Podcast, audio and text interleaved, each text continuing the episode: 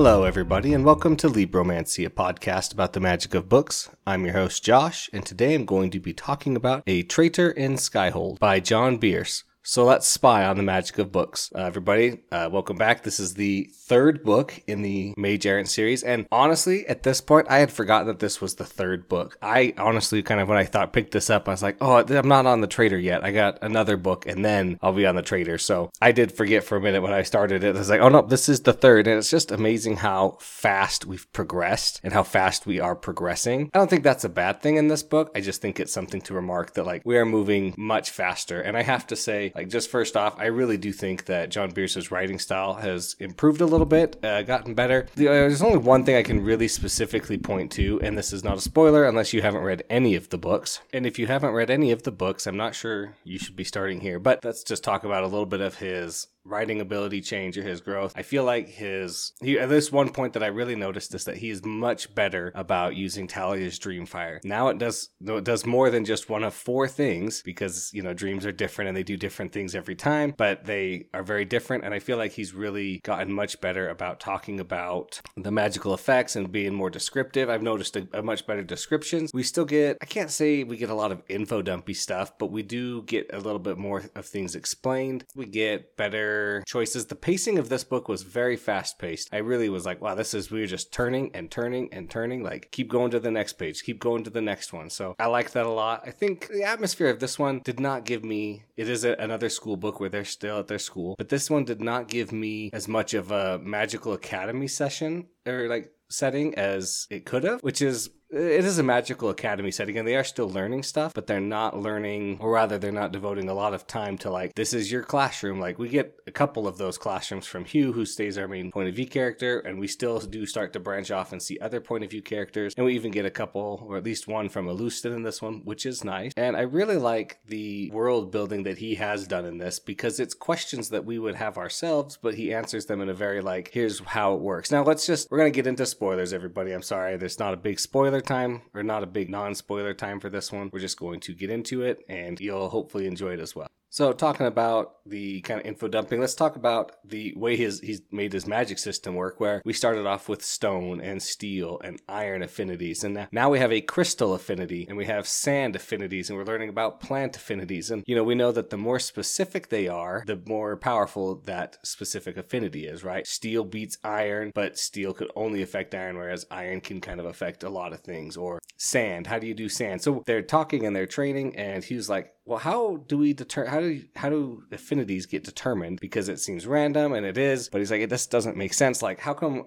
I can affect stone, and Arthur can affect stone, and Godric can affect uh, sorry sand. We all have sand can me- can mess with sand, but none of us are sand mages. So how is that all working? And Alustin explains, well, the magic ba- works based on your linguistic concepts that correspond to real world things. Create affinity. The more you know. So if you go to a culture or you know a different language, you spoke a different language, which they can't, of course, because of the tongue eater, which we learned about. Man, the more we learn about the Ithonian Empire, the more I'm just like, wow, yeah, they sucked they definitely did deserve to die and to be, you know, erased. And th- hearing that the Havath Empire is kind of like their spiritual successor does not give me great hopes for them. But they did all sorts of training and testing, tried raising kids with fake languages, tried raising kids with languages describing things that didn't exist or couldn't exist, all sorts of things. And they found out that the linguistic concepts correspond to real world things. So if you had somebody who lived in the, you know, snow, they could have three or four different words for snow, and each of those could be an affinity. But then you could have somebody else who lives in the desert,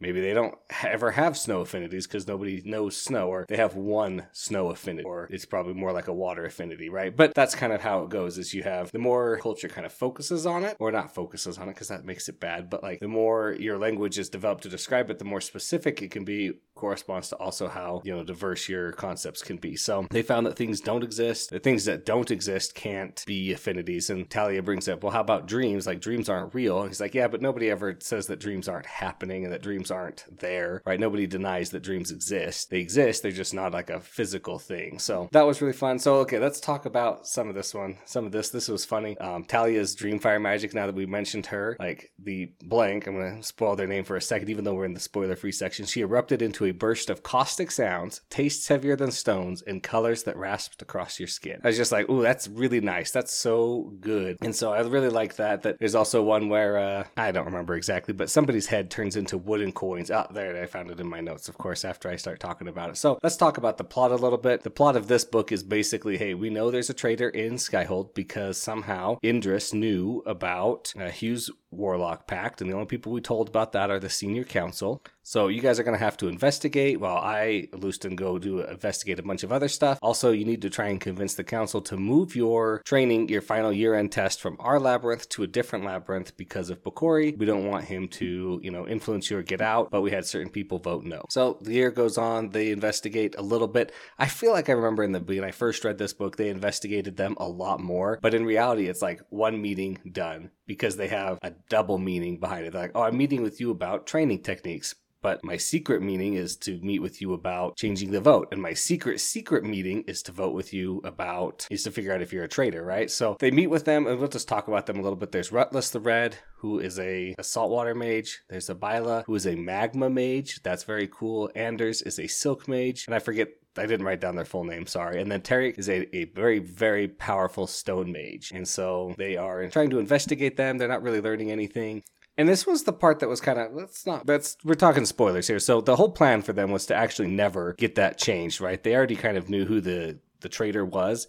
They do expose Anders as just a generic tra- uh, traitor who, because he's got very high quality silks and that costs a lot more than he's making as a, you know, council perf- counselor and stuff. It turns out Abila is the mage, and I thought Rutless was the mage this time around because I, I, forget these things sometimes exactly who the, the mage one is. I remembered Rutless being very important to the story and being like, oh, he's not just a salt and water mage, he's a salt wa- salt. He's not a salt water mage, he's a salt mage and a water mage, which means he can do things with um, densities and concentration with the salt water to make it super cold. So he's the one who kind of mostly stops Abila until Bokori shows up because he broke out of the labyrinth at the same time. Meanwhile, it's all been a trick so that Kandarian can clean house, get all the traitors out of her organization, and also so that Bokori can be dealt with for sure. But Bokori, that's sorry, I know we're just jumping all over the place. That's basically the end. Bokori dies and everybody's happy, and now they're gonna get on a new thing because the lost city of Ithos is probably returning. Nobody knows exactly where it is, and this is what we're gonna talk about in a little bit. But Bokori has that crazy powerful features where he comes from a different world that was basically going aether explosion, you know. And then he goes through the labyrinth and he wants to find somewhere else where he can live. He's chosen our world, which is Anastus, but nobody he can't survive there yet because the mana density is not high enough. But he has the ability that he can he can basically kill his imps and just suck their energy out. So that's kind of his automatic regeneration revival thing. But he also has the ability that depending on how much you use an affinity next to him or a spell next to him, that form, that spell form will break down and stop working in his presence. So you can do three levitations basically kind of before it wears out, or you can do two of this or two of that. Kind of depends on a little bit of your skill, how much you can force, but like they just become worse around him. And so I love the end when Ilian Kaindas, uh, Sabae's mo- uh, grandmother comes in and she's like, Hey, I'm a cloud and I'm a boss. And oh, but Bokori, you're over here? How could you do this? Oh, excuse me, I am a weather mage. I work at extreme distances, you're toast. And she has her storm cloud like literally chew him and chew him and chew him until he finally dies and he's used up all of his imps. That was just such a sweet scene. And of course, shadowed by the fact that he had been blocking it by accident with his special book um, doing the scrying prevention that it can do because it can function like a labyrinth a little bit. And so she didn't know if it was time yet. Aside from that, it was very funny, very good. I love that scene. Talia's always like, oh man, I want to be like your grandma, Sabae. That is, she is so powerful and so like straightforward and to the point. Like Ilian Kaindas is just super funny. We get uh, the council is cleaned of traitors, no more Abila, no more Rutless, um, because he ran away and tried to save himself versus saving the, the kids, which that was another funny thing at the end. They're like, hey, you know, like, why didn't you just tell us or help us out with this stuff? And he's like, okay, first off, let me explain some things. This is a loose thing. He's like, the plan was never for you guys to like fight your way through a, a infested school, get up, fight the council members, save the day. You know, the plan was you'd go down, you'd have somebody shadowing you, you'd get into the labyrinth, You'd get out of the labyrinth, they'd take you to a protective spot, you'd be safe, everything would be done and happy, right? Not what happened. So it's just really funny. And another thing, I really liked the ball scene where they go to the ball, and that felt like just nice, that little bit of normalness. And Talia is all super dressed to the nines, but she's got like her, she's like, you don't, you don't match your weapon to the dress. You match your dress to the weapon. And she's got knives, and she's got her necklace full of bones that just explode. And her date's like getting more nervous by the second. He's like, well, what? You're carrying that much weaponry and you're that dangerous? Like, it was pretty funny. And you know it's because she's just jealous of Hugh. But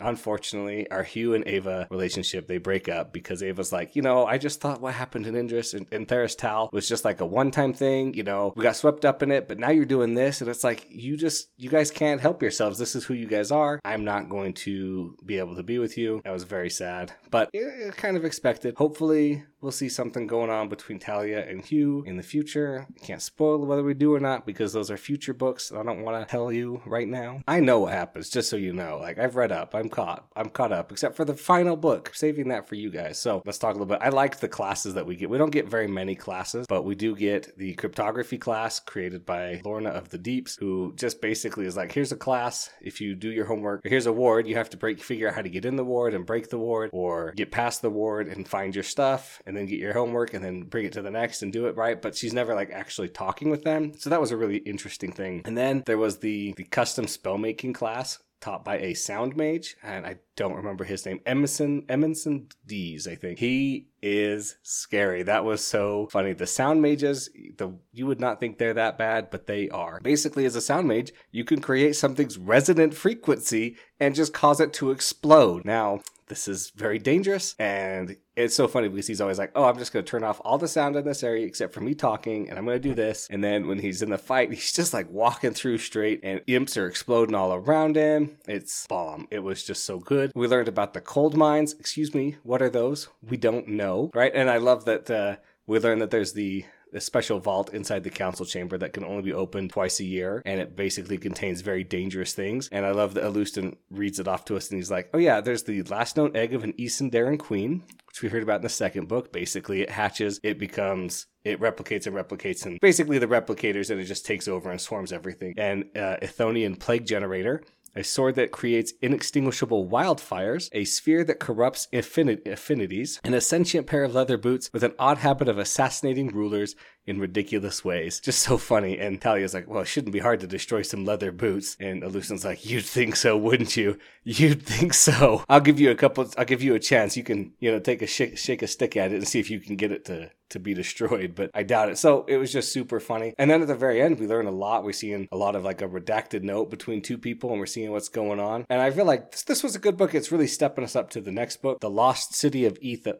Ithos is the next book, so I'm prepared for that. We learn about the Exile Splinter. Basically, we don't know exactly, but I'll spoil a little bit for you because it's not really that big of a deal. But they've exiled the city of Ethos, the the main like city out of existence and now it's coming back, right? And this is something that's interesting, like that I wanted to talk to you guys about. The reason he wanted to get the book of the grain harvests and stuff is because, and this is a real thing, like in a hundred years or 200 years or X number of years, people don't know where things are or what things are. So if you said, I ate eggs for breakfast and somebody, or like you wrote that down in your journal, then somebody 100, 200 years can now could come up and say, eggs. Okay, what kind of eggs? You know, I don't know. Is it chicken eggs? They might not know what chickens are even though. So you have to say, like, oh, they ate chicken eggs. Right? It's not it's not something you'd want to do for like everything but like having these things no like spelled out exactly like you wouldn't say what a horse is. Everybody knows what a horse is. Well what if somebody didn't know what a horse is or what eggs you ate? Like how would you explain that? And it's actually happened where there's like a city lost to history because nobody knows where it was because nobody ever recorded like oh yeah it's exactly this far away from here. Like um, people know that it's like a, a general distance away from like certain city other cities and things. Like oh i went to this place today and then came back or like you know,